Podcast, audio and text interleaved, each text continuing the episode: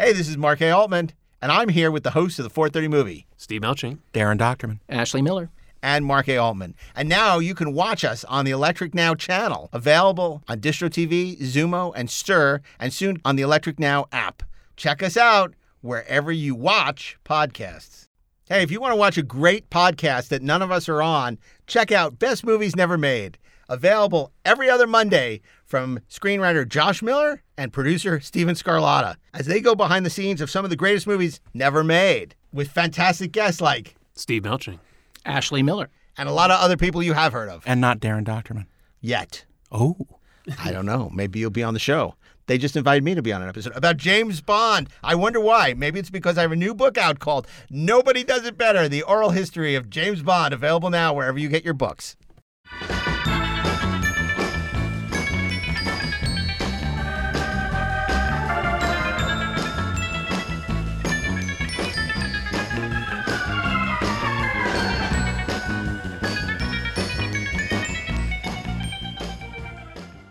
Hello, my name is.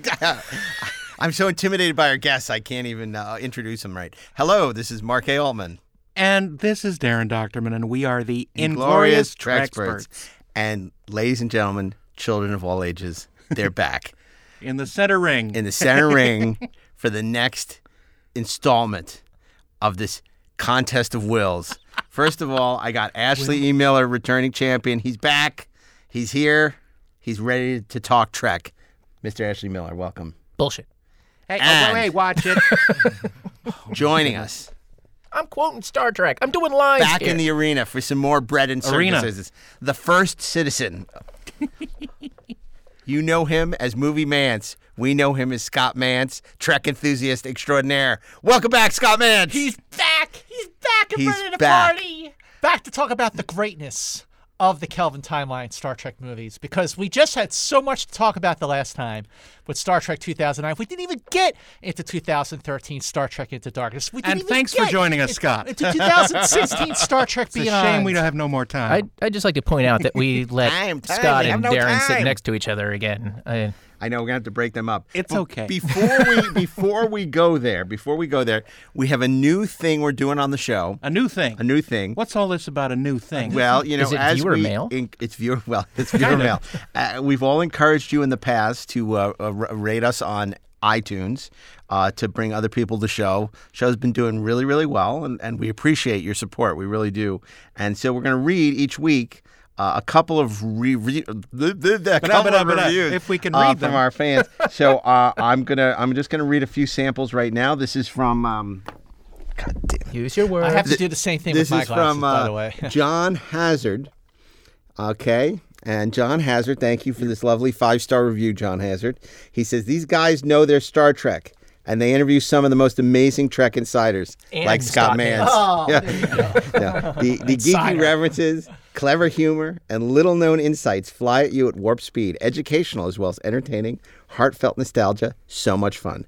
Thank you, John. That's really cool. there you go. Now, That's the the way to do Huckman- that. The Huckman, the Huckman. the Huckman or is it the Huckman? with the Huckman, I, I, I, I That's a new DC movie. Oh, okay. right. That Martin Scorsese It's the would sequel not to The want. Irishman. Yeah. yeah. So, the crew aboard the podcast ship is excellent. The crew aboard the podcast ship is excellent. Okay. As a lifelong Trekker, not Trek enthusiast, mind you, it is so satisfying to hear true fans talk like true fans. They tackle each topic with the kind of gusto you can only find in a Captain Kirk flying kick to the face. I like that. the best part of finding a great podcast like this a little later, I get to binge a whole bunch before running out, which will soon happen. So beam aboard the show. It's the Pon farr of all Star Trek podcasts without the seven year wait for satisfaction. Uh-huh. and when we get together, it's the Kuna It's a- Talafi. That's right. At least he didn't say Citizen Kane.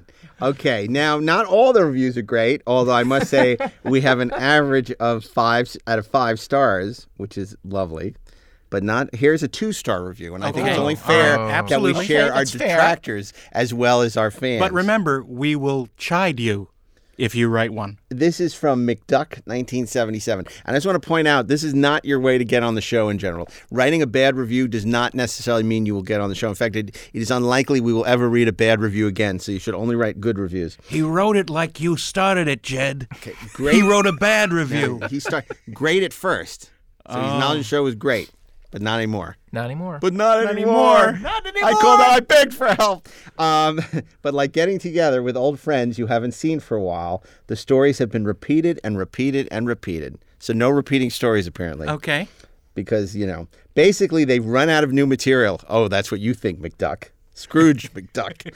They do enjoy entertaining themselves. That's, That's true. true. That much is certain. Well, that's the only reason we do this, Yeah, Well, it's- listen, Mr. Mark, McDuck. it's not for the, the, the bucks. You're reading good reviews. You're reading bad reviews. Sauce for the goose, Mr. Saavik. Indeed, Indeed. sauce The for the odds goose. Sauce for the McDuck. They do enjoy entertaining themselves. So if you're into that, great. Yeah, we are, as a matter of fact. they're a lot like that person you know who thinks they're the smartest person in the room, and they're not afraid to tell you over and over and over, over again. Well, I have to tell you. that you're the smartest person in the room. Say Nah, it again. I, I don't think I am. I think Ashley's the smartest person in the room. oh, thank you. So, uh, so I actually, in this case, don't think I'm the smartest person in the room. I'm close, but man, this guy's right. We are obnoxious, and we do repeat the same material. You But know you what? know what? That's us. And if you don't like it, I think listen, listen to the other podcasts out there. There are plenty of Trek podcasts Yeah. for you out there. okay, I want to. Uh, I'm going to read one more. One more. One, One more. more. The Po- Kobayashi positive. Maru. Okay. And I have not read these before Is this reading a positive them. so- review or a This is negative? one? apparently it's from Zinc Adams. Zinc Adams, Okay. not to be confused with. Um, Patch Adams. yeah, no, I want to hear because that it's review. Faith or of the Doctor, Heart, not to be confused with Faith Doctor the Adams from Dagger of the Mind. That's Okay. right. Dr. Kobayashi Tristan Maru. Tristan Adams. If you're like Captain Kirk and you don't like to lose, then this I love this. Then this podcast is your Kobayashi Maru test of Star Trek podcast. Take the lose lose of trial and error listening to podcasts and turn it into a win win with Mark and Daren. and in this case, Ashley and Scott. I just added that. Right. It's Yeah. exactly the kind of Star Trek conversation that I have with friends. Sorry to hear that. I feel like part of the gang with every episode. You and you are Kobayashi Maru. you are, part, of the, gang. gang. Uh, even McDuck, Even McDuck. who who thinks that we repeat ourselves. and are smarter than him. Also, I don't do and that we repeat ourselves. Zink, Zink, Zink Adams says, also, I don't do reviews, so you know it's good because I took the time to write this up. Oh, well, that's nice. Zink Adams, we appreciate that. Thank you so much. And if you want to be featured on a future show, write a five star review because, again, we're not going to write repeat any of these nasty, rev- nasty Ever again. reviews. Even though Nasty. we just did. Yeah. I- That's I, fine. I think it's funny. It, it is. I think it's It is. funny. I think it's funny. what can I say? So here we are. We once again we play our dangerous game. Mantz versus Still went to Dr. history. Well, you could argue that Hunt for Red October is a better Star Trek movie than any of the Kelvin movies. Well, you could argue that Galaxy Quest Well, is a that- better Star Trek movie than the- any of the Kelvin I movies. don't. I don't think we're arguing that at all. No, no, no, no one I would. we'd all agree. So let, us sum up. So we, a couple weeks ago, we did a podcast of Star Trek 2009 for the 10th anniversary. Right. Scott, huge fan, talked about it at, length, how much he loves the movie, how he even emailed JJ on the anniversary of the release, and, And JJ was very happy to hear from him and he replied. And he replied. within hours. He replied within hours. within hours. Hours could seem like days. Hours. So, um, minutes can seem like hours. and then, of course, um, uh, Daren, less of a fan, expressed why. Had a lot of good points, salient points about why he's not a fan of 2009, how uh, he feels that it doesn't honor uh, the original Star Trek.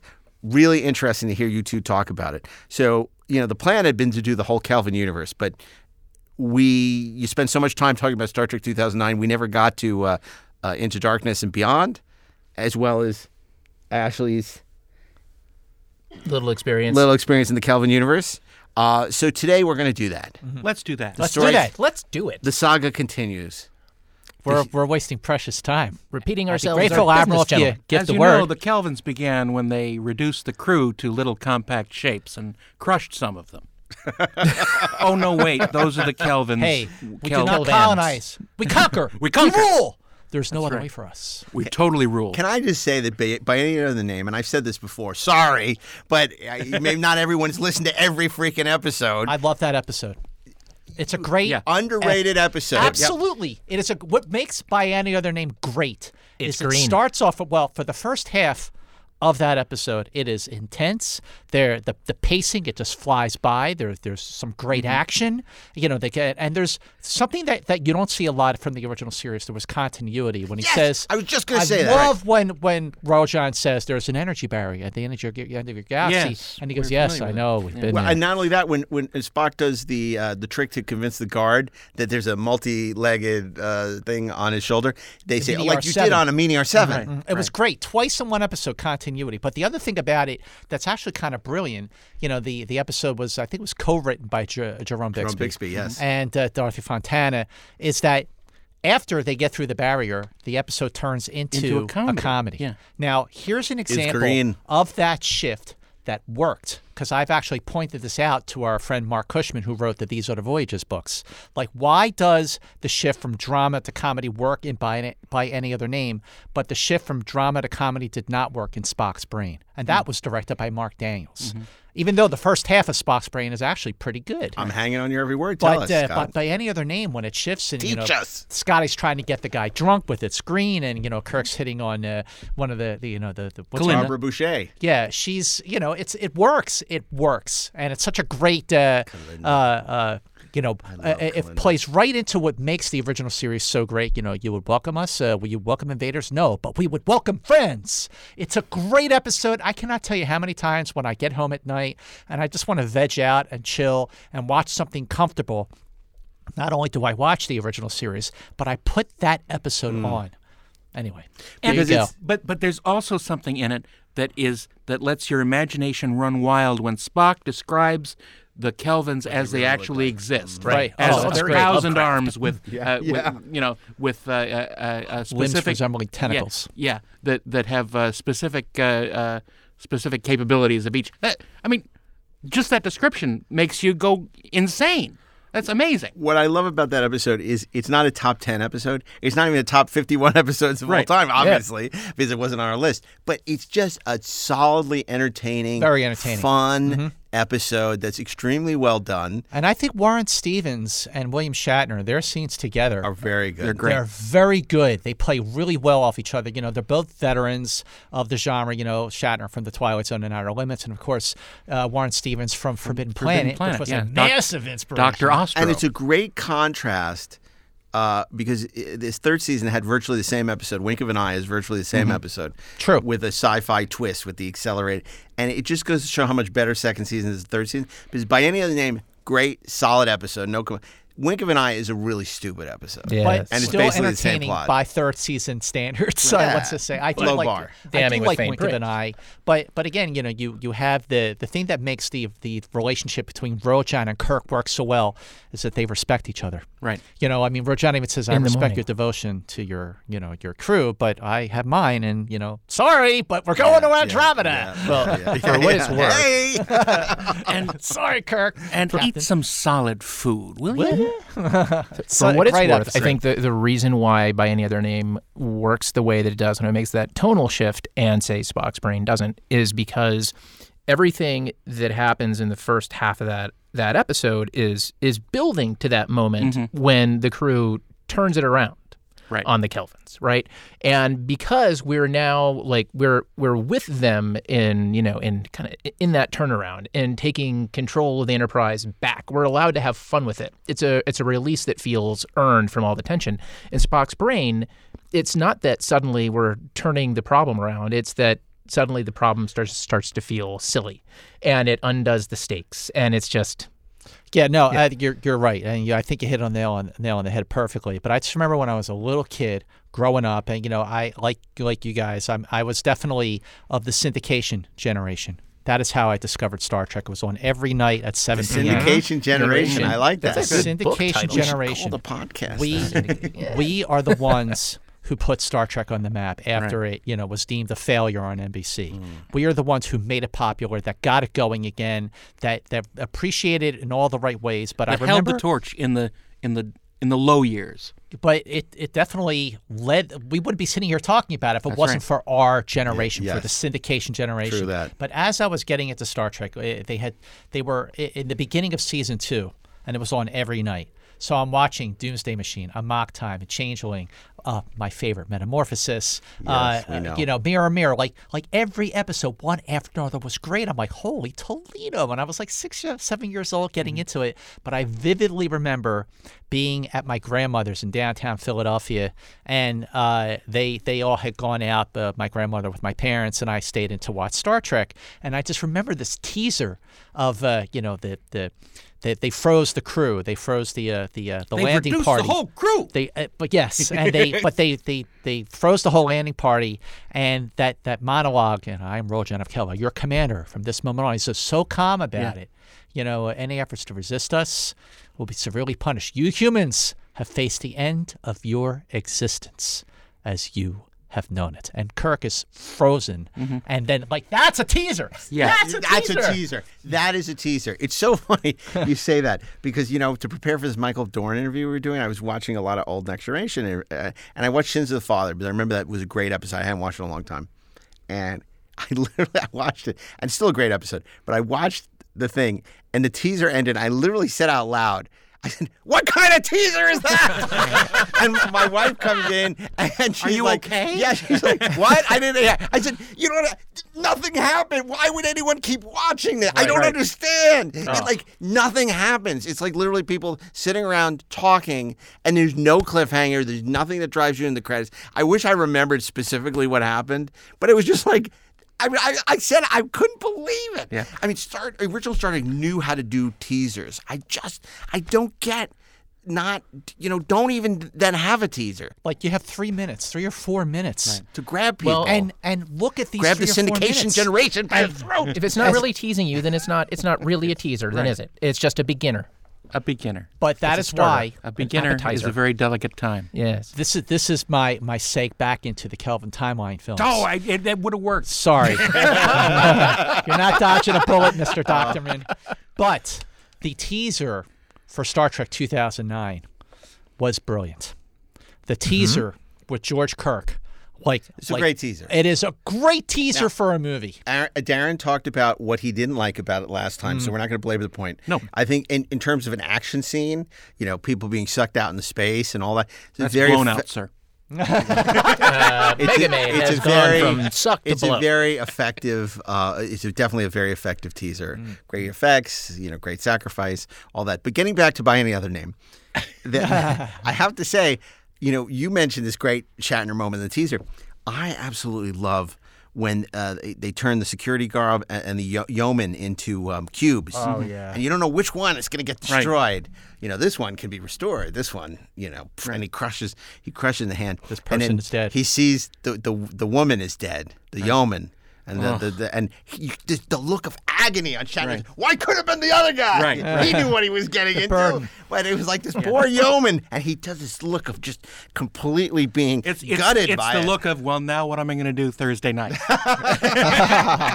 but those moments, I have to say, when when Kirk had a moment of of uh, sadness where he he absorbed what just happened, Absorbed it. like uh, yeah, absorbed. You will be absorbed. Uh, but like for example, in uh, Devil in the Dark, when he loses the crewman and he bends down and he's just sad, or in uh, um, uh, what's the other episode where where he uh, uh, oh what am I thinking of? There was another episode where where Kirk lost. Oh, uh, in the Apple, you know when Oh, he yeah. lost you know what lost four red shirts. Right. Yeah, yeah, he lost four red shirts, and he's uh you know I knew the this family now now this one I mean you know, uh but that's what makes him such a such a fully realized because character. he feels. I, I look. He, he has this like Bill Clinton thing where you, he just whether it's real or not, he you, he feels so deeply. You can tell like that he there's such empathy and there's such you know it's like Shatner's like so.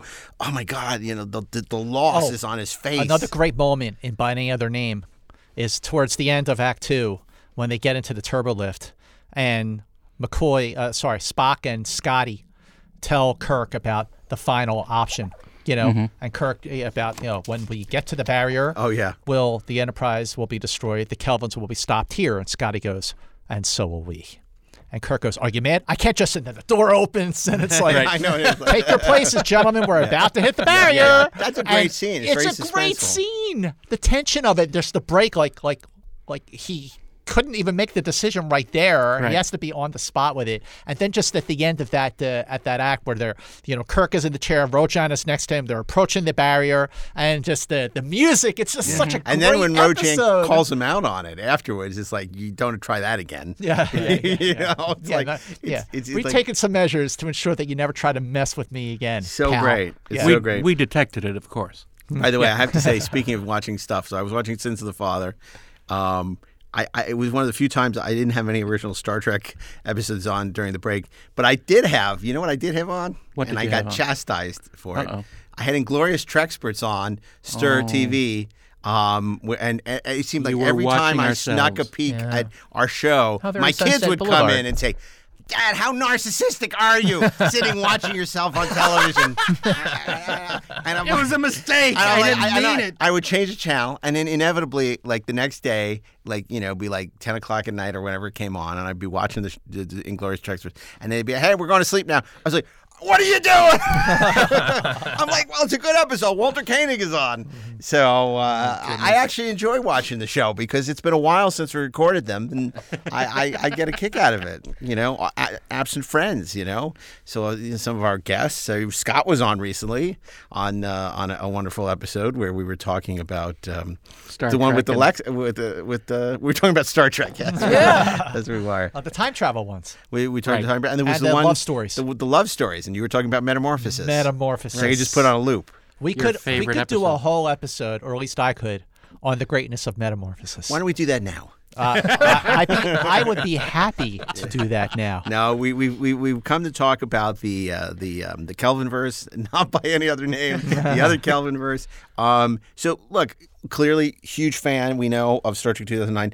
Daren, not a huge fan of 2009. What was your response to when Into Darkness? Okay. Now, what I remember about seeing Star Trek Into Darkness in May of 2013, and uh, you were at the same screening that I, I was. at. I was. It was at the AMC Century City.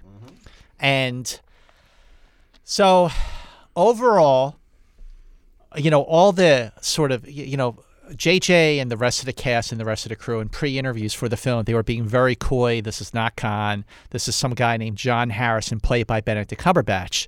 And even in a, uh, a- a an extended clip that they showed, uh, they they he was ID'd as John Harrison, but you know everyone knew that he was playing. knew. Everyone was the worst kept secret in in Star Trek land, and the tip off for me, like the at the point in the film when I I knew for sure without a doubt that this was going to be a bizarro version of Wrath of Khan was when they mentioned how many torpedoes there are.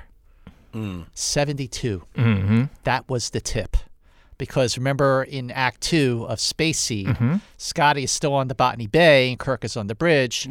And Scotty says 72 still operating. Half of those, uh, 30 of them are women. 72 was the number that made me go, this is absolutely JJ's take on Wrath of Khan. And I was fine with that. Because up to that point, while I thought it was a very busy film, definitely a bigger, heavy, a heavier emphasis on action instead of like just character-driven moments that I loved in the 2009 movie.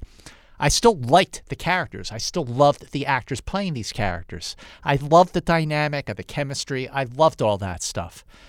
The the point where I really had a problem, and I and I know that other people had a problem long before it even got to this point, but the point where I had a problem with Into Darkness was when it does become an inverse version of Wrath of Khan.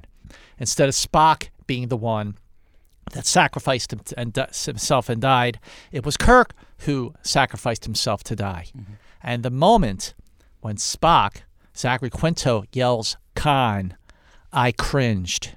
I cringed. I sunk back in my seat, and I went, "Oh, they went there. They really, really went there. You maniacs! You blew it up!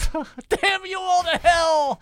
Um, but that I I- I remember when the movie was over, really conflicted because I liked the film as it was, not as much as 2009, but I still enjoyed it. But that point really, really bothered me because, you know, with the 2009 movie, they established this alternate timeline, basically freeing them of all this mm-hmm. canon. And they could do whatever the hell they wanted. The sky was the limit. They could have made the second JJ film anything something original, a new villain, a new story that actually has a social commentary. Go figure, like the original series. And what do they do? They remake Wrath of Khan. Well, what was so interesting too about that decision, and you could argue misguided decision, was that so much of the impact of uh, Wrath of Khan hinged on the fact that Kirk and Khan had this history that he Right. stranded him on the planet, left him behind, and uh, without that kind of, um, instead the history is with this Peter Weller character that we have no investment in. Um, so okay, so you had mixed feelings about it. There's a lot you liked about it, things you didn't. Um, didn't like the flip on Khan. Um, Daren, what was your uh, feeling about Darkness when you saw it? My feeling was Uh-oh. that they had all these great elements and just screwed it up. You, you could have a great story still using Benedict Cumberbatch as another one of the genetic supermen.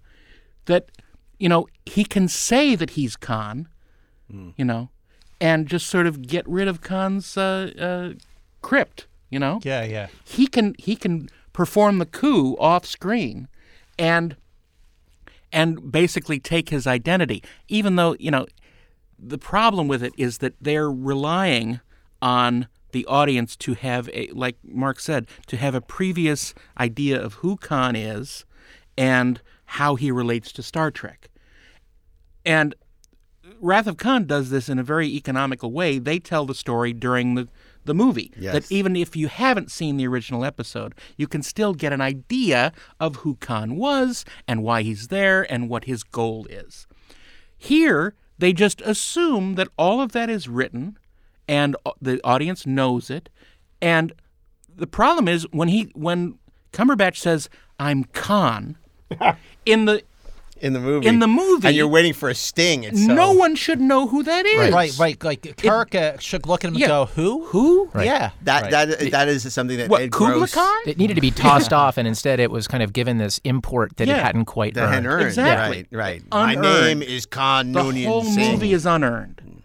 L- Much like uh, my my problems with JJ's storytelling in other uh, uh, universes, um, it's unearned. You need to have a you need to have storytelling ability, and and and tell your story. Give the audience enough information so that they will be with you when revelations happen or when things change around or where when you are telling something that doesn't you know, that is supposed to be a flip on something that your story was leading to. You know, you, you both you all hit on on the the crucial point is that it's not earned. I remember when we saw the film the first time, thinking, "What's the difference? What is the his guy? The guy's name could be anything." Mm-hmm. Like so, wh- and why was he hiding his name? Like Yeah. nobody in this alternate universe has any idea who the guy is because they never met him mm, before. Right. They never came across the Botany Bay in space like the Enterprise did 15 years before in the Prime universe. And the beauty of Wrath of Khan is you do not need to see Space Seed. Right. You do not need to see Because it. The they scene- take you along and they give you just enough information Botany Bay. so that you know Botany Bay. but, what's but important. the moment the moment between Kirk and Carol Marcus, when Kirk is having a midlife crisis already, and he says, "There's a man out there I haven't seen in 15 years who's trying Well, to he kill was me." 50 something. Yeah, yeah, he was in years his early 50s when he made the Wrath of Khan, um, and it seems quite young by these days. It I'm as old. quite young, so doesn't I'm as old as Kirk was in uh, in Star Trek 2, which But you're so much now, younger. mind-boggling. I, that's an interesting point you make. I never assumed Kirk was talking about Khan there. I thought Kirk was talking about David. Uh, really? Yeah, because they had just finished that big fight Wait, where what? David had the knife. Wait a minute. Wait, what are you talking What? about? I'm confused. No, no, no, There's no. a man what- out there Trying to kill me who I haven't seen. who I haven't seen in 15 years. But he didn't. You, so you thought he was referencing the fight that he just had with David? Yes. oh, I thought it was Khan that he I was talking know. about. because He's Khan. talking about Khan. Because He's now David is Khan. complicated. There's already this guy who's trying to kill him. I haven't seen in 15 years. Because David was trying to kill him just moments before. Yeah, but he hasn't never seen him. It hasn't been 15 years. Uh, this I'm is- he Khan. has. This is He has because David knows who Kirk is. You told me that to stay overgrown away. Boy Scout that you used to hang around with. He did meet him, and it could certainly have been 15 years since then. Hey, we're going to put up Oh, a I Twitter see poll. saying. That, I see what you're literally saying. the, the that blows my mind more than anything that's ever been said on yeah, this that- show. You podcast. actually thought. I mean, but you know what? I could see where you think that. Yeah. That is a valid interpretation of Well, I that got the conversation. number. Let's, Let's just call call him. hey, Nick, Nick, remember us? First, how was the Irishman? But back to but back to Into Darkness. Um, I think initially when I saw it, it was definitely a jarring thing that that last bit a- mm-hmm. and and having Spock yell Khan, that iconic moment that you're drawing, no matter how how you execute it, you're you're trying to. You're, you're trying to do your own version of, of definitely the best Star Trek movie, I think, um, and one of the greatest sequels ever made, and definitely one of the greatest sci-fi movies ever made. And you're already going to draw unfair It's stolen valor. comparisons It's to that. stolen. We're also emulating right, a yes, great pop valor. culture moment, Right. not a great moment of that film. Because the reality is, him yelling "Khan" is borderline campy, ridiculous. Mm-hmm. Um, where it has become this legendary thing because of the Shatner of it all, beca- because but of in the, the context of the movie, it's But- ludicrous. But but in the context, right? And so to to, to emulate that when you're paying homage i- is kind of crazy, Right. Yeah. Because Well, it's only going to provoke laughter. Well, that's what it it, just, it didn't provoke laughter. It and I felt like uh, embarrassed at that moment because it didn't work. But after some time, after you know, I sort of stewed on it for a little while. I you know went back, saw it again, and you know, I still don't like that moment in the film. But I still think there are the movie does have its merits. I don't like it as much as 2009. Uh, I, I I just think that they blew a golden opportunity to pave their own way, go their own way, do their own thing, and they they, they took the easy way out by trying to redo something that's been done. But not as much as 2009, but I, I still think I liked Into Darkness So more Ashley, than I most want to people. ask you because you, um, you somewhere in the middle. You, Mm-hmm. were, not- you were actually in the middle between these two guys. The the the undiluted, passionate love fest that was Scott, and the the the the disdain uh, on the part of Mr. Dochterman. You were somewhere in the Stain middle. becomes a warning. So can you? Where were you on Darkness? What what kind of you know? What was your impression when you went to see it, and and, and where does it fall for you, and how do you put all these pieces together? Okay, first, I got to see the premiere of Into Darkness. I got to go. I was so excited. It was like, um, it was a it was a moment for me as a as a Trek fan because like like Scott, I have a, a, a lot of affection for for 2009. I don't think anybody has as much affection as Scott has for anything in the world, but um, but I think my feelings about Into Darkness ultimately are, are very close to to Scott's, but it's actually still somewhere between Scott and and Daren. I, I think I I didn't have an issue with the fact that it was a story about Khan. I think where it fell down for me was if if the franchise was going to do that, if the films were going to do that, then it needed to be an interpretation that told us a, a- a story about it that we otherwise had not seen. For one brief shining moment, that movie did it When? when uh, Kirk and Khan have to team up to go over to the other ship, right? When I went, oh, this is going to be a movie about how Kirk and Khan are on the same Yes. team. And I I would thought, have loved that. that's amazing.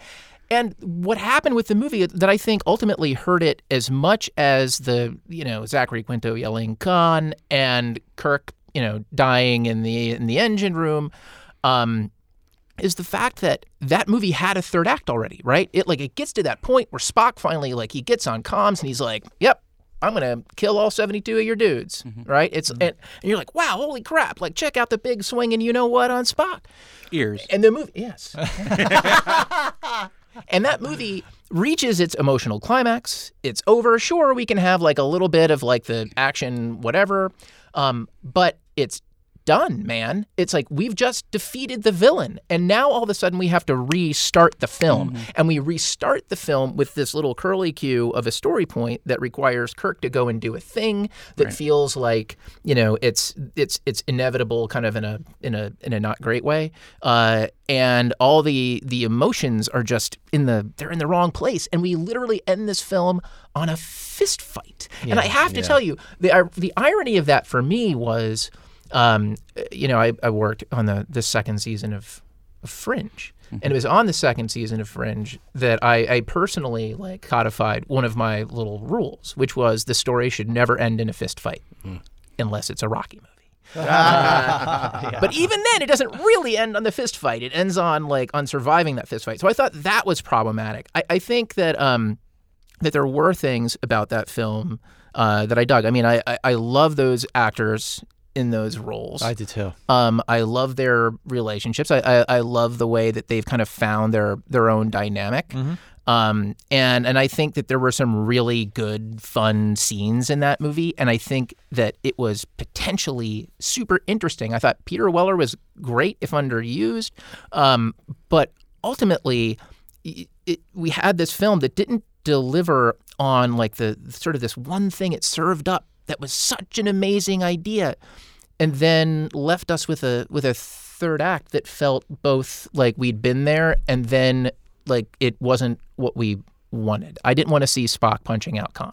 Mm-hmm. You, know, not for any you reason. bring up a great point. I remember watching the movie for the first time, and when you get to the point when Kirk and Khan team up, and there's this like, like very uneasy alliance, they clearly don't trust each other. And Kirk even says like something like, "I, I don't know," you know, he's like very unsure.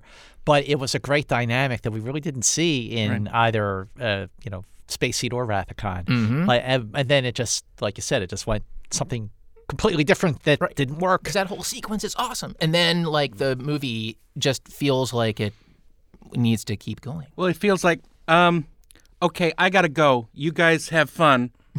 Um, do whatever it is you do, and uh, I'll see you later. See, I had a different take on that because I feel like in the history of, of, of, of the Star Trek movies, there are very few great action set pieces um, because largely because of budget. You know, it's like to me, like you know, one of the things that I really love is is the deflector dish battle in First Contact, just because it's something we haven't seen before. And I kind of agree with when they team up. It's nice because that little um, orbital pursuit where they're flying through to, from ship to ship, stuff. it's clever. You know, Uh, what, what is the greatest action scene in the world? No, but uh, but it, it's it's clever and it's interesting. We haven't seen it before.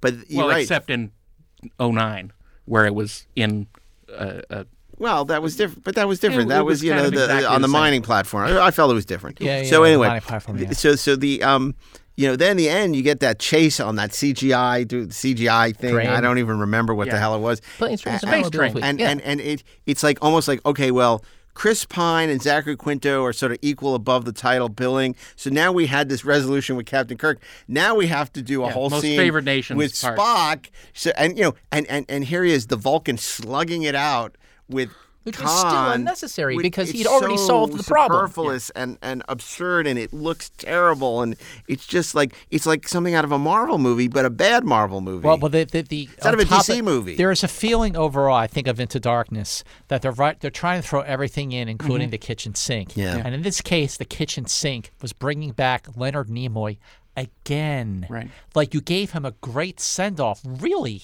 in in in 2009 when he says, uh, at the risk of uh, self-serving, I'll just say good luck. yeah, It was a great, like Spock telling his alternate self, you know, to uh, go your way. Really. And then they bring it back again, and it's like, uh, tell me about Khan. Uh, what?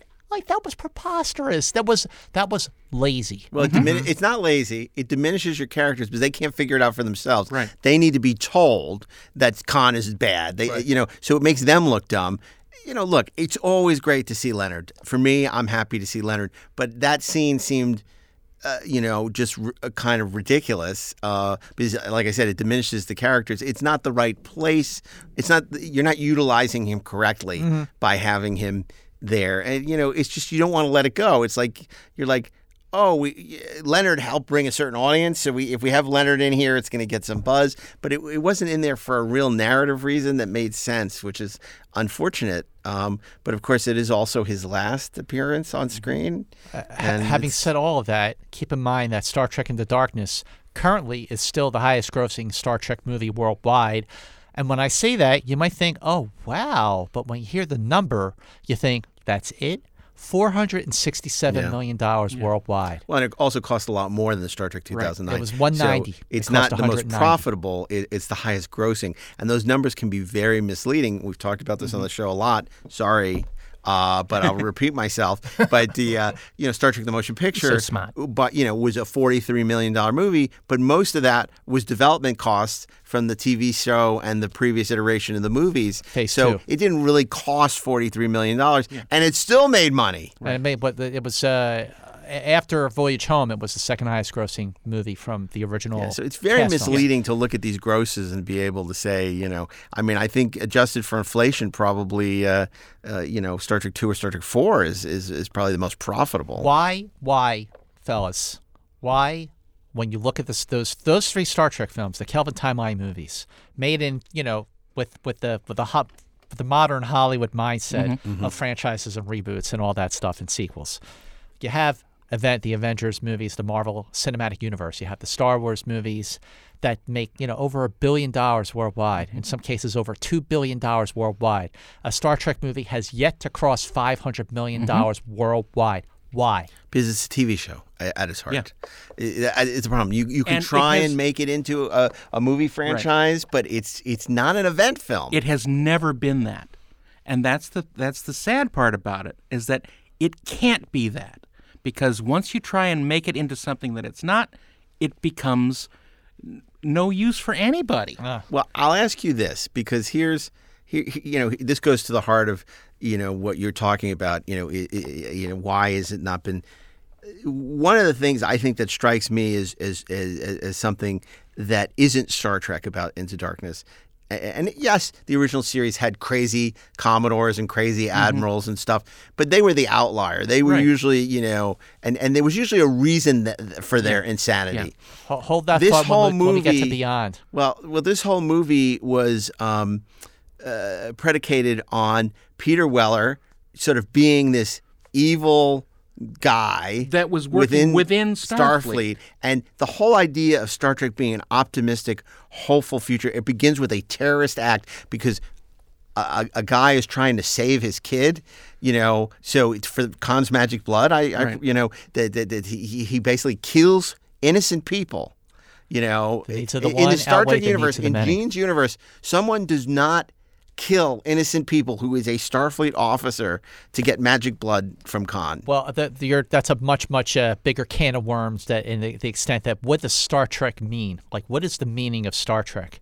And I think that the original series and Next Generation, and definitely even Deep Space Nine, especially in its own way, still captured what it meant to be Star Trek. I don't think Voyager and Enterprise worked as well at it, but but I think that the the further away you get from the original series, the further away you get from like shows that Gene Roddenberry himself had a hand on, the further away you're getting from the spirit of Star Trek.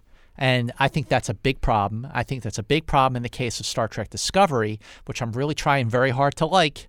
Um, but it is it is something that they brought back around for the third movie, the one that JJ did not direct but did produce. That was Star Trek Beyond, directed by Justin Lin.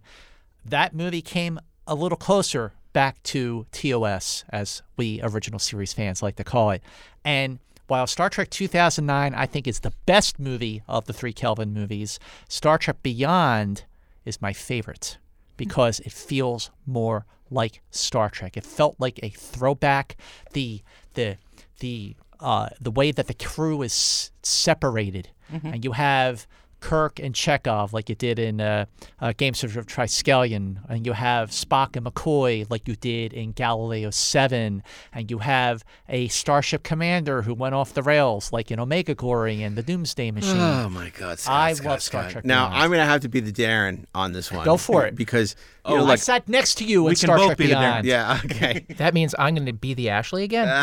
Just keeping track on my scorecard. I, look, I, you know, look with the first two movies, I feel I have a lot of respect for the fact that they were the gateway drug for new fandom. I understand the love and I understand the hate, and I'm somewhere probably in the middle on on those films. I, I respect, uh, you know, what they were trying to do. I think they succeed in some respects and fail in others. He but knew be- Hyman Roth. He respected Hyman Roth. but but uh, I think Beyond is is just a mess. And you're absolutely right. We sat next to each other at the screening. Yep. And I, you know, I don't think I was uh, that uh, uh, flummoxed uh, since uh, Phantom Menace and Generations. I, you I remember specifically watching watching Star Trek Beyond again at the AMC Century City, sitting right next to Mark Altman.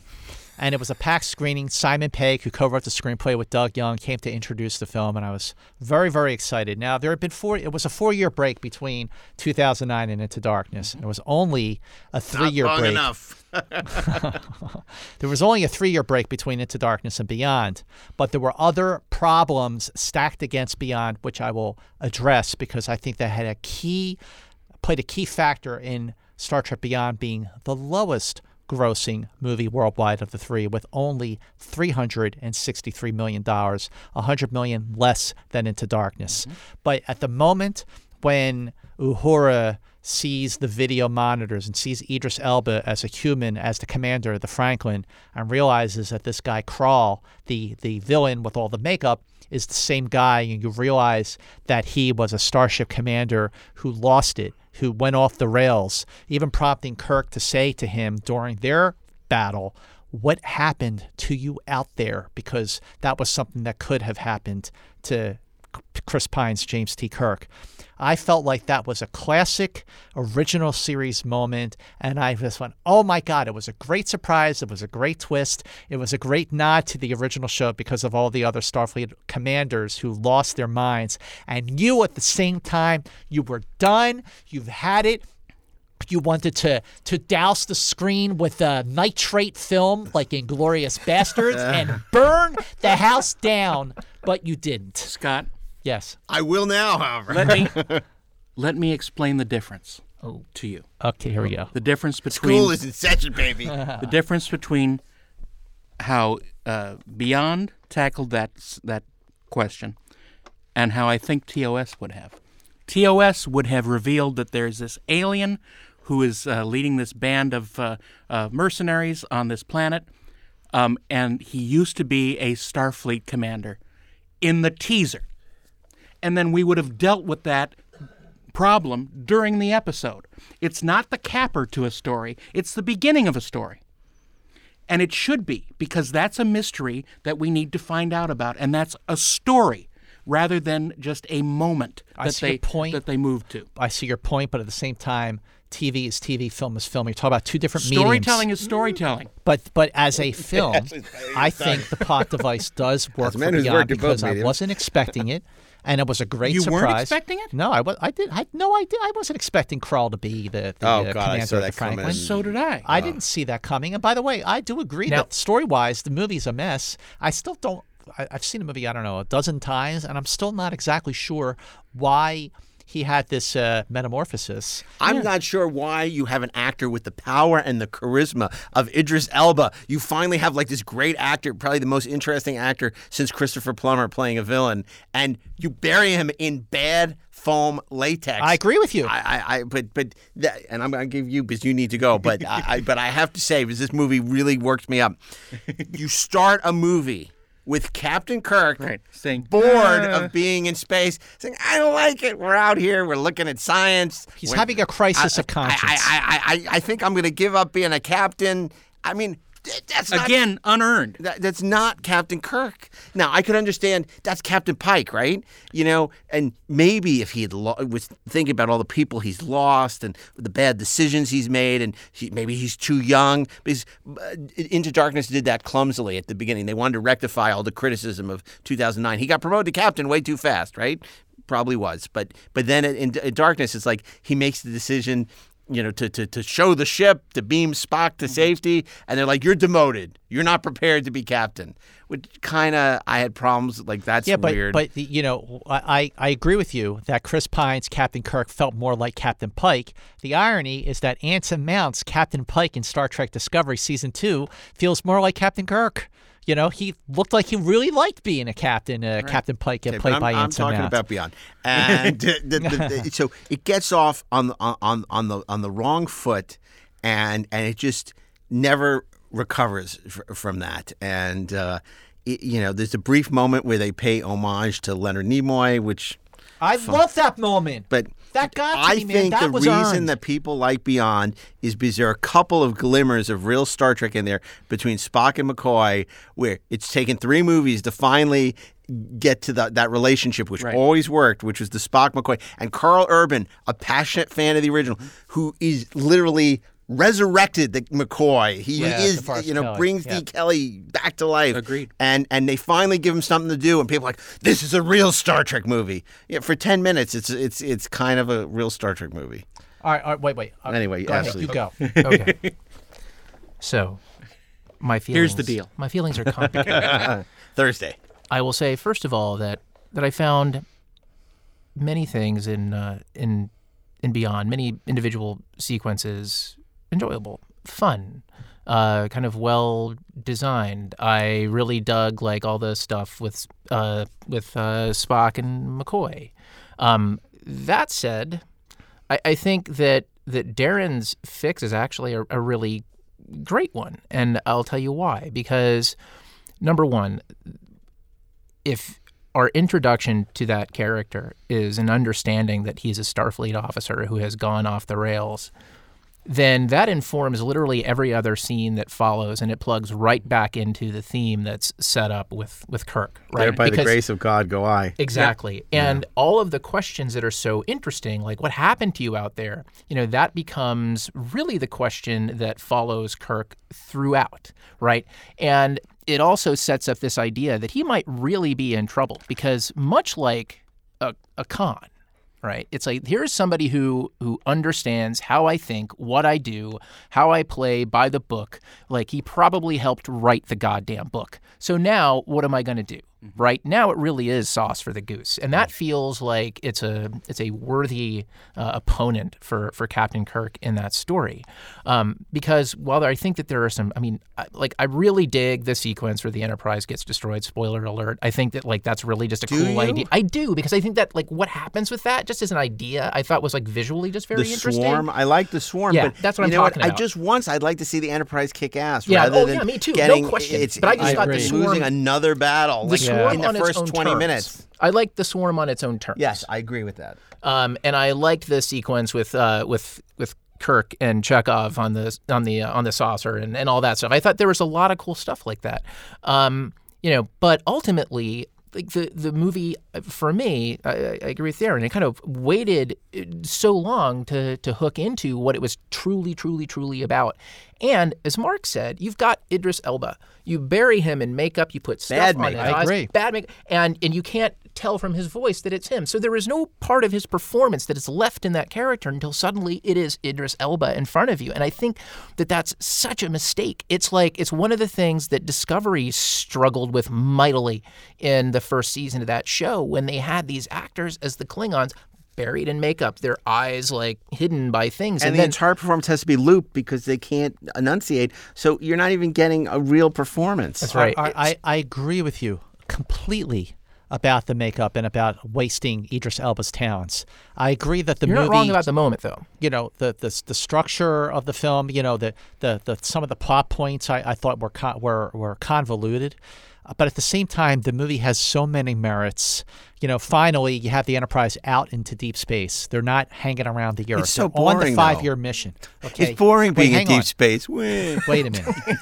the other thing is that you have moments I, I felt like really did take me back to the, some of the charms of the original series. In the beginning of the film, when Kirk and McCoy are having a drink for his birthday, uh, that reminded me of the scene in Balance of Terror when uh, Kirk says, "All I ask is, uh, you know, I, I, I he, no, he says, um, uh, uh, all I, uh, uh, you know, uh, uh, go go. I wish I went a you know long sea voyage, uh, no uh, frantic dancing, no responsibilities. You know why me? You know that moment in Balance of Terror reminded me of the uh, birthday scene in in Star Trek Beyond, and all the stuff with Kirk, with with Spock and McCoy separated from the crew, and you know that dynamic really made me think of the Galileo Seven and the scene in uh, uh, Bread and Circuses where in the jail they're in the jail cell, and McCoy says, "I know why you're not afraid of dying, you're more afraid of living." Like I thought those moments really, really, really worked. And only one thing can And- save them: Captain Kirk on a motorcycle. and motorcycle. don't forget, Come on. Don't forget, there were so many things stacked against Star Trek Beyond working. First of all, you had the original script written by Bob Orci, who was going to direct the film. Mm-hmm. That was jettisoned, and Simon Pegg and Doug Jung did a page one rewrite of the film Yeah, in four order to meet a July 2016 release date. Then what do they We do? know how They well that usually works Hang out. on, just hear me out. You had the first teaser trailer for Star Trek Beyond that went up with Star Wars uh, uh, The Force Awakens. That 90 second teaser trailer made it look like Fast and Furious in space as it should because it was directed by Fast and Furious director Justin Lin. And it was a horrible, horrible teaser trailer. So there's all this stuff, you know. I, I was disappointed in that teaser. And then you didn't have any footage. But it being- wasn't lying. But just hang on. You didn't have any footage to debut at CinemaCon in April. April, the movie opens in July. So by the time you actually had an event to promote uh, uh, Star Trek Beyond, they had this big event on the Paramount lot where they showed a couple of extended scenes and a brand new trailer that really made the movie look, wow, this actually looks pretty good. But it was the end of May. The movie opened at the end of July. It was too late. And by the end of July, people were sick of the action movies after having them in May and June. But you know what? The Look, date the movie could have made 12 cents. If it was a great movie, we'd still love Right, it, okay? right. What, Scott. what, what is fate at the back box office is not what the show is about. Who cares about The the, reason of- it didn't do as well as Into Darkness is because people had seen Into Darkness. I agree. A lot of people didn't and, like and, Into and, Darkness. and they and they were they were done. But again, they I, would have shown up for the right Star Trek movie. No, that's would have. absolutely true. if you put the, the the vibe and the feel and the throwback feel of Beyond into Star Trek 2009, you would have had a perfect Star Trek movie. Uh, 2009 works uh, for many, many merits, and I've addressed them before. Make sure you listen to that version of Yeah, the. Inglorious Bastards listen to that. podcast. And I think that Beyond Beyond works for other reasons as a as a Star Trek movie, not Star Trek's answer to Star Wars. And then there's there's Into Darkness, which I'm I'm mixed on. I lean towards liking it, and I've seen it many times because I do like the characters and the action. But Beyond is my favorite Star Trek Kelvin timeline movie. Yeah, it's amazing because we're so simpatico on so much, and I, I I can't fathom how you, you like Beyond so much. I, you know, it's again, it's like you know, I, I like the Beastie Boys as much as anyone, but you know, it's like See, I, I really didn't need to hear uh, Sabotage again. I would have been happy with Intergalactic. Yeah. you know, Paul's Boutique. You know, bring it on. But uh, it's just like, oh man. But okay, let let's let's my- move to Ashley. Yes. One one more thing. My my main thing is that I just want I just wanted them to make sense. I just wanted them to have a story that felt like one thing should lead to another and the characters should react to this in realistic You ways. You got money. You got a great cast. Why is it so hard? Right. Okay. Uh, so uh, it's funny because, uh, as I said, I've got a complicated relationship with this movie. Um, and for about 10 seconds there, I was involved in this movie. Oh. Uh, and almost heavily. Uh, so I was there, like at the kind of at the at the ground floor, sort of watching what was happening with uh, with Bob, um, because when that process Orci. with Bob Orci, when that The original process writer, began, director. um, you know, there were writers who had been hired when I think JJ was going to do it, and then JJ went off to do Star Wars. So that wasn't happening anymore. Those writers hadn't written. Um, Bob had had come in and he wanted to make the movie. He wanted to hire his own writers, and the guys that he wanted to hire were were me and Zack. So this was like this spent about ten seconds uh, in the news, circa Comic Con. I think two years before that that movie came out. 15. Yeah. Yeah. And, um, you know, we got asked lots of questions about it. We couldn't really talk about it. At that point, you know, it seemed like it was it was actually going to happen. A lot of things happened on the way to the forum. um, ultimately, uh, you know, Bob uh, didn't get his way in a lot of things. Um, and the the reasons for that are incredibly complicated. Uh, and I think that you know, look deep down, I, I not even deep down. I think even on the surface, Bob loves Star Trek. Like he loves Star Trek as much as any of us love Star Trek. Um, one of the things that I remember him very, very clearly, distinctly saying, you know, that he wanted to get back to was, you know, this idea with like with just this the combat in space of feeling more like a submarine, more like, you know, about the the tension from you know Wrath of Khan and, and all of those things. Those things were really important to him, um, and I think w- you know is kind of the opposite of the Fast and, and the Furious in space. It's a very different aesthetic. Sure it was. Totally. A- a- And there were so many things that it just I just I, I look at that film and I see bizarro world interpretations of, of things that, that we talked about. I remember when when we went in our, our pitch on it and then that kind of evolved. But uh, the pitch was yes, it was a story about Captain Kirk you know, wrestling with, am I in the right place? But it wasn't about, wow, space can be boring, right? And nobody prepared me for how boring it can be.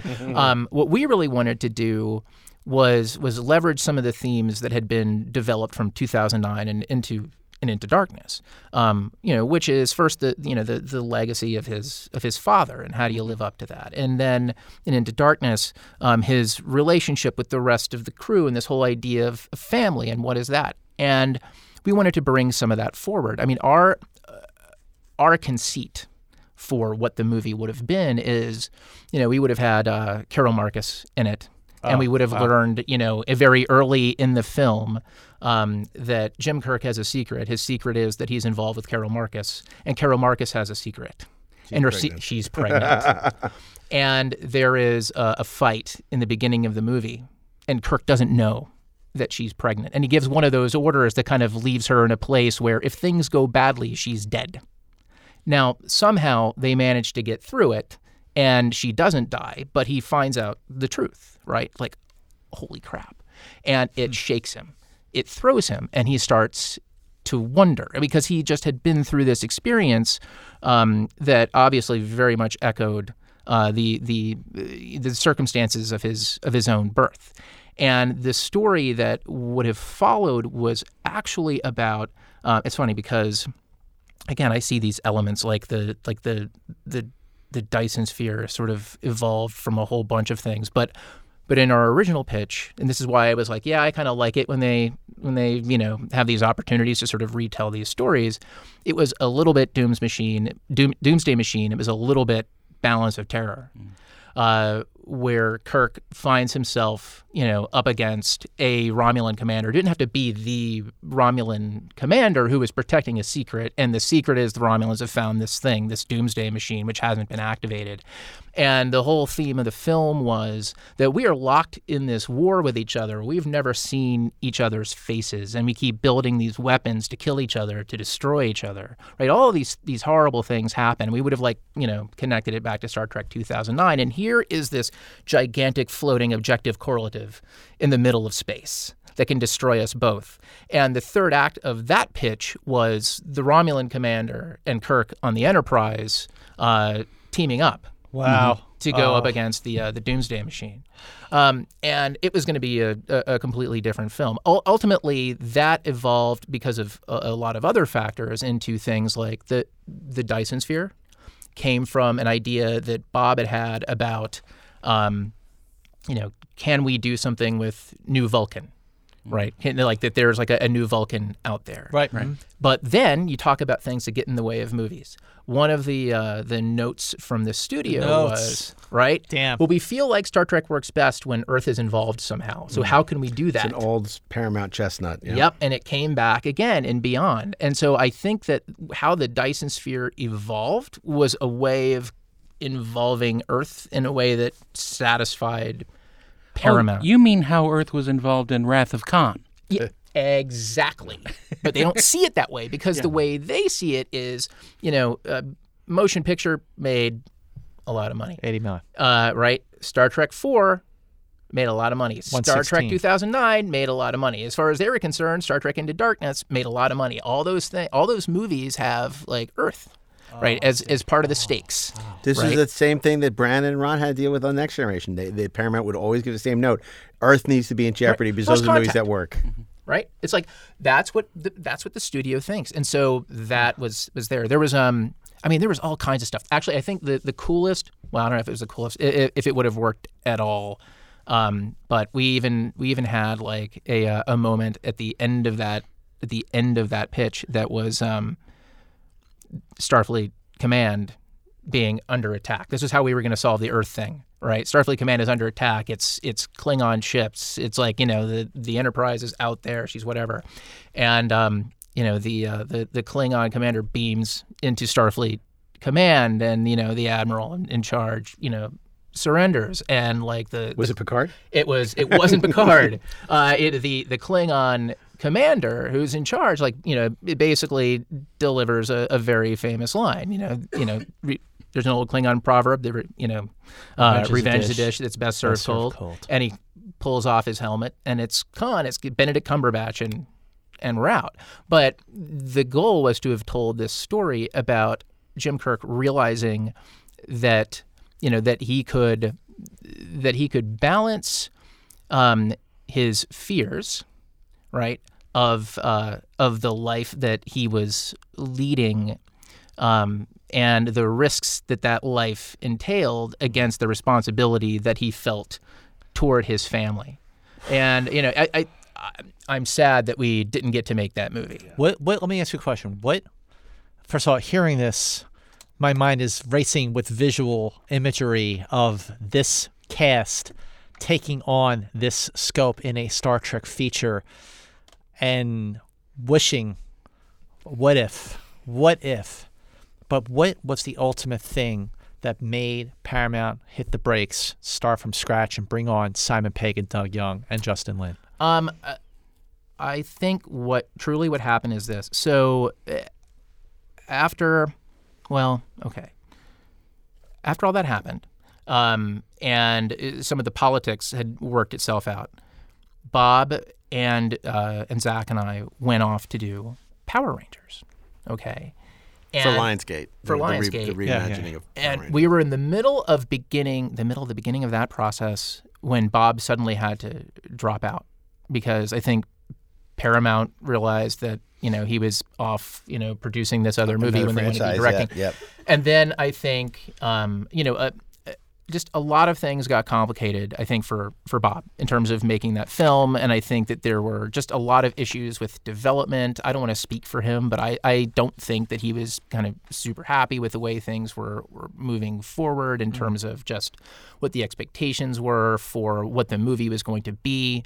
Um, and ultimately, once Bob left that film, I, I think that the studio is still in that place where you go, the, the show must go on, right? And then how do you how do you adjust to that? How do you fix that? Yeah, well, again, you know, but the fact that they had to start from scratch and they did not push the movie back at all. They were on a, a, a, an accelerated production schedule now, mm-hmm. starting a script from scratch. I think, you know, being inside baseball and everything, knowing this backstory, especially this backstory, like the movie actually turned out pretty good under the circumstances. I think it turned out pretty Well- good. I still don't think that Beyond is a perfect Star Trek movie. I'm excited that they're actually moving forward now with a fourth movie featuring the uh, you know, Noah Chris Hawley, Pine I'm totally Zach on that Quinto. train. 'cause Maybe. I love Noah I, Hawley. I'm. I mean, I'm We'll not. see if it I'm, happens. I'm on the fence about the director. I've never seen uh, what is it, Fargo. Legion. Uh, I've good. never, I've never seen those shows, but I did see Lucy in the Sky. Kind of like getting David was Lynch to direct Dune, but but but no, I, I you know was disappointed that the proposed Star Trek number four, as they were calling it, uh, that was going to bring back uh, Chris Hemsworth as George Kirk. That just made me immediately think, in terms of doing their own version of TOS, that this was going to be a mirror universe story. Because how else are you going to bring George Kirk back? Maybe in the mirror universe, George Kirk never died. And I just felt like, okay, well, instead of doing an actual time travel, this is going to be the Kelvin version of the mirror universe. Or perhaps the Kelvin verse has always been the mirror universe. okay, maybe.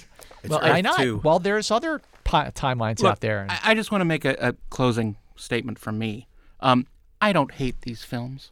I really don't. I don't feel animosity toward you don't them. feel connected to them, is what you. I don't feel connected, and I just feel sadness that they couldn't have been. They couldn't have done more with the amazing toys that they had to play with. Mm-hmm. Well, I will say to me, what Ashley says is so. I think one of the reasons it's so, it is so heartbreaking that this did not see the light of projector bulb. Besides the fact it would have been great to, Wow. to see Ashley write a Star Wow. Trek movie, but um, is because as hard Star Trek works when it's about character. The the stuff that works in Star Trek 2009 are the character moments. The stuff that works in Dark Into Darkness. I know a lot of people hate Uhura and Spock bickering in the shuttle in front of. I love that I- because it's something I didn't see in the original, and it, it's it's clever and it's a relationship that's a different spin, but it's believable. I bought And it. To me, it's character. I, I I like that, you know, and I love when Star Trek comes through to you, you know, exploring character. I think what you know Ashley and Zack would have done with Bob is, you know, character. It's not fan service. It's it's you know, uh, you know, it's just a really smart way uh, to expand the universe. It would have been great. Um, and uh, I just whatever the the future brings, I hope that it really. Um, explores these characters in a deeper, more complex way and surprising way. You know, just because we've- explore the space.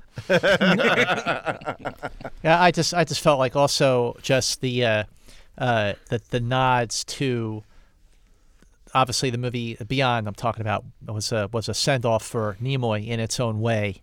Uh, that moment at the end where uh, the uh, Kelvin Spock uh, sees the picture of the original series crew that really got to me. Obviously, I hate that, was earned for over a lifetime of it's love a for that freaking crew. press photo. Just hang on. Uh, uh, Uh, of come them on. on the It's bridge. fan it was a service nice incarnate. moment, but it worked. As a fan of the original and of the, the original films, I bought it hook, line, and sinker, and I also thought it was a very touching moment. What was a still of the original crew we can use? i I'm got being- one. I bought at a convention. I'm being a freaking fan and trying to uh, to show my love for these movies here.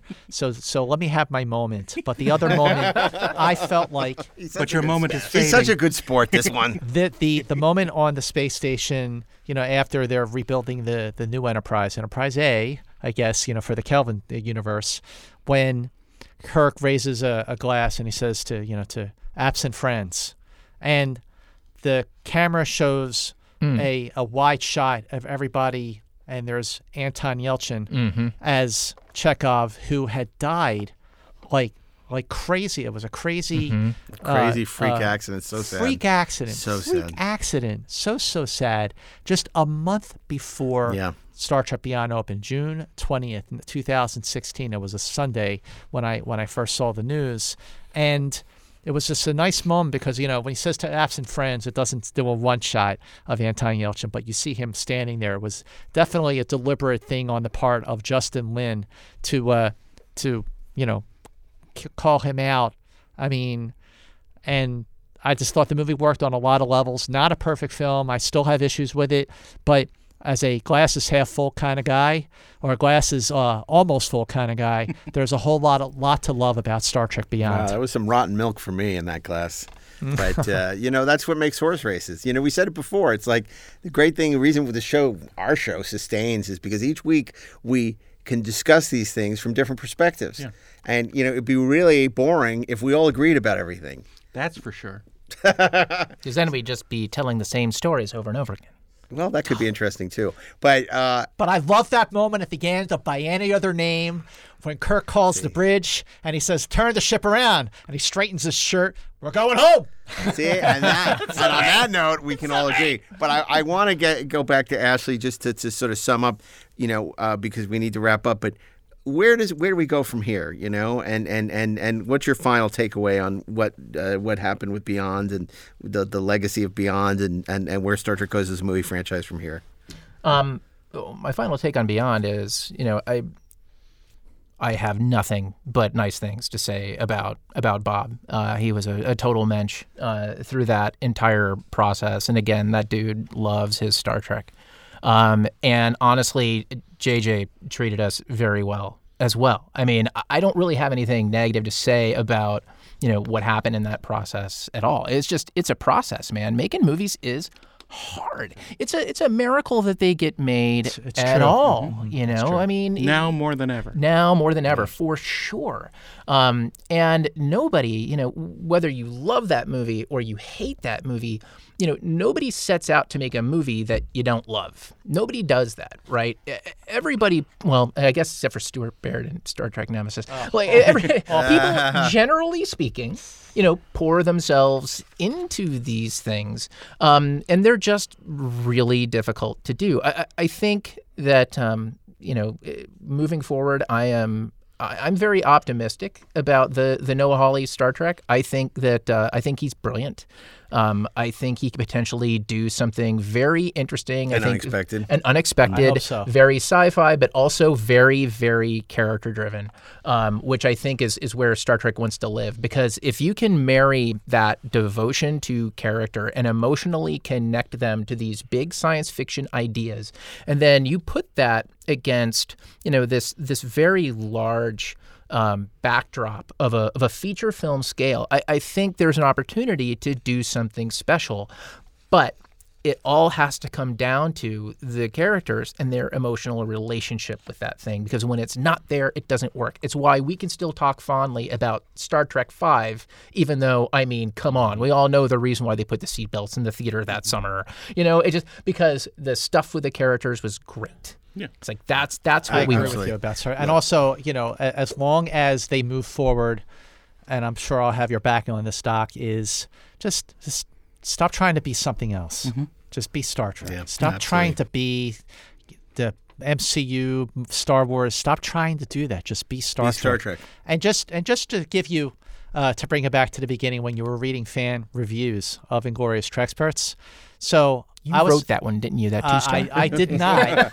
But Scott was great. But the uh, the other night, I was at my happy place, which is the ArcLight Cinema in Hollywood. It's my favorite place to go to, and I was there because I was doing the Q and A with Rian Johnson for Knives Out, Which is Right. great. And it, it's a great movie. It's a lot of fun, and it was a sold out screening, 820 seats at the Dome, and every seat, everybody stayed for the Q and A after the Q and A, you know, Rian's like, you know, signing autographs, posing for pictures, and I'm just, I just like to sneak out, you know.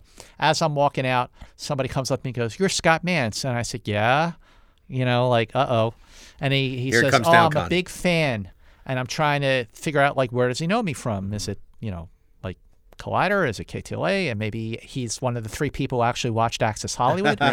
So he goes, I heard your podcast on Inglorious Treksperts about Star Trek 2009.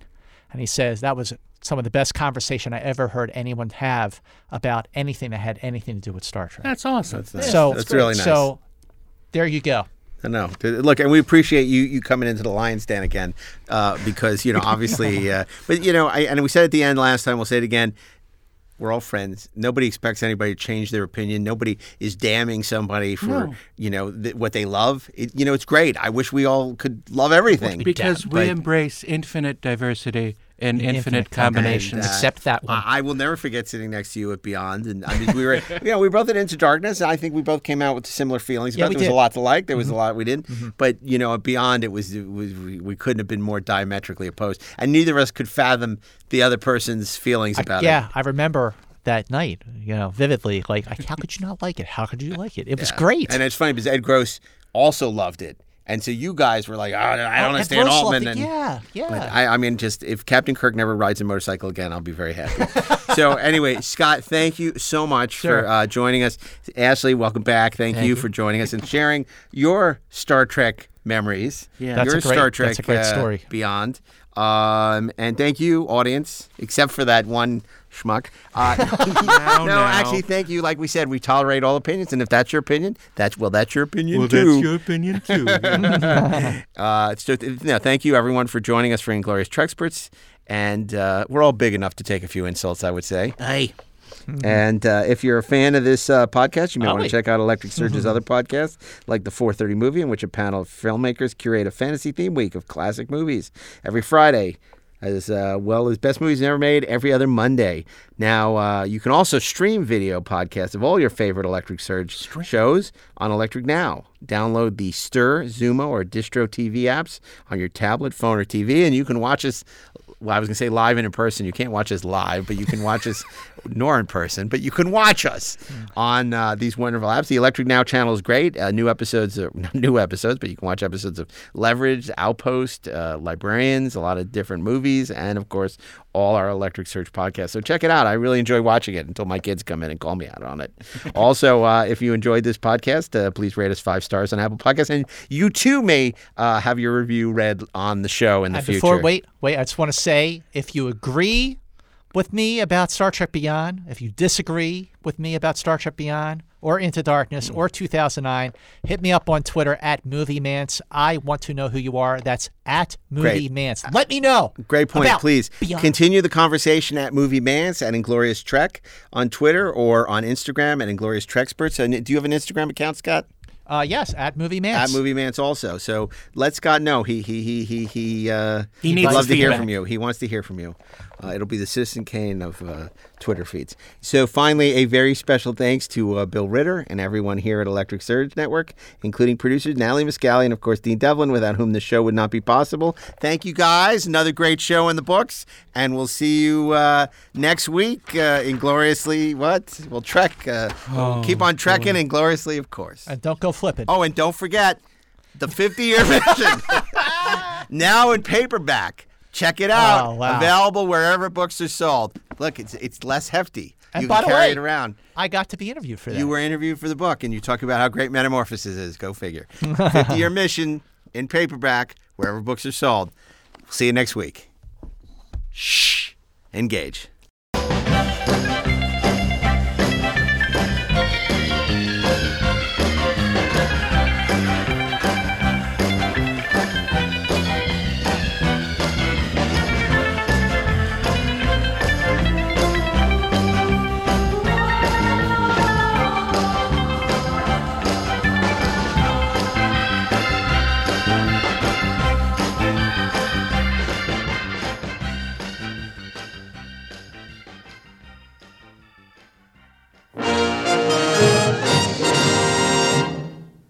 This show was produced by Dean Devlin and Mark A. Altman and is an Electric Surge Network production.